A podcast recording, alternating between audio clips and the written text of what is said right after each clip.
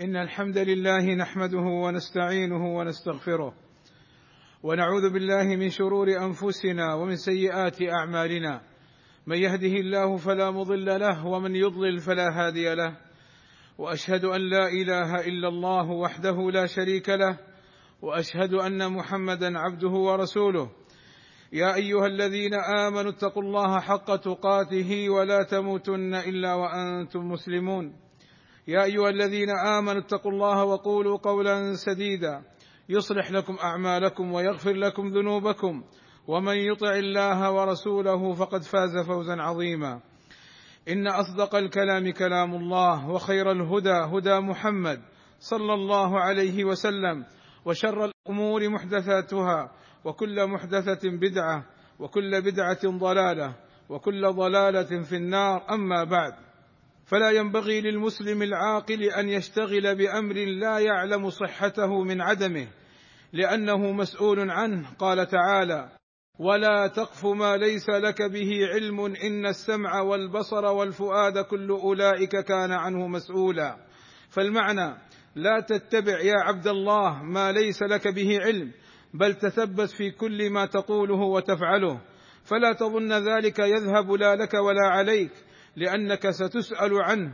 فالواجب على كل واحد منا أن يتكلم بعلم أو أن يسكت. ومن هنا نعلم أن الواحد منا يجب عليه الا يستعجل في نشر الأخبار والكلام حتى يتثبت. قال تعالى وإذا جاءهم أمر من الأمن أو الخوف أذاعوا به. ولو ردوه إلى الرسول وإلى أولي الأمر منهم لعلمه الذين يستنبطونه منهم. ولولا فضل الله عليكم ورحمته لاتبعتم الشيطان إلا قليلا. قال أهل العلم في الآية النهي عن العجلة والتسرع لنشر الأمور من حين سماعها والأمر بالتأمل قبل الكلام والنظر فيه هل هو مصلحة فيقدم عليه الإنسان أم لا فيحجم عنه. بل من ينقل الأخبار والكلام من غير أن يعلم صحته قد يقع في الكذب.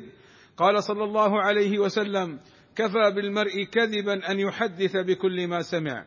أي أن من حدث بكل ما سمع فإنه سينقل كلاما مكذوبا وهو لا يعلم.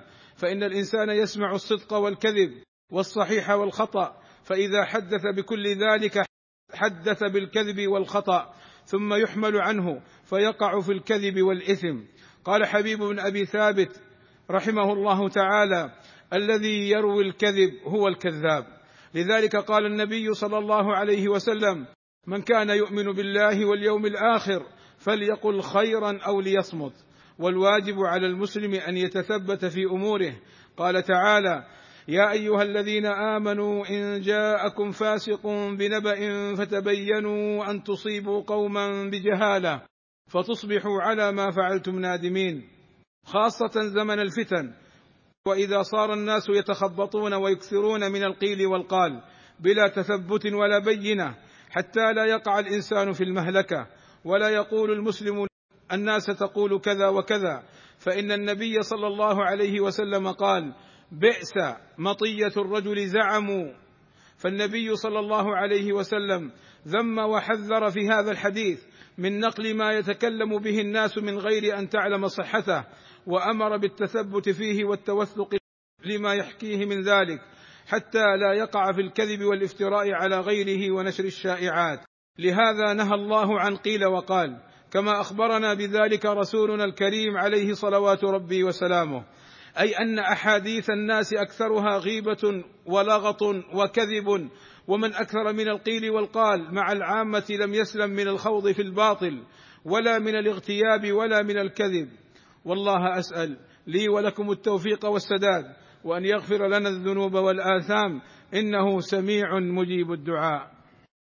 الحمد لله رب العالمين والصلاة والسلام على المبعوث رحمة للعالمين وعلى آله وصحبه أجمعين. عباد الله إن الشائعات المغرضة هي التي أحدثت في الإسلام شرخا عظيما ونقصا كبيرا فللشائعات أضرار كبيرة وخطيرة على الفرد والمجتمع.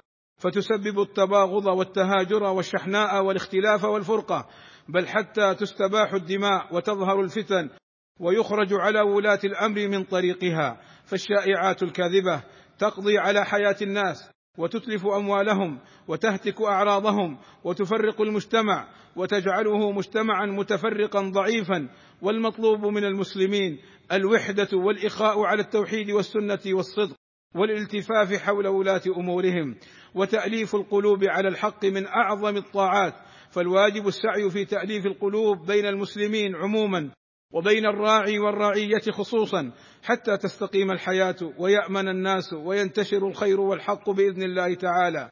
ذلك لأن كثيرا من الناس يشيعون عن ولاة الأمر أشياء كثيرة لا أصل لها بل هي مكذوبة ومحض افتراء. فإذا لم يتثبت المؤمن في الأمور التي يتحدث فيها أوقع الناس في الغلط والفتن وهذا ليس من النصح في الدين. قال تعالى ما يلفظ من قول إلا لديه رقيب عتيد ففي الآية التحذير من أن يتكلم الإنسان بشيء لا يعلم عنه لأنه بذلك آثم.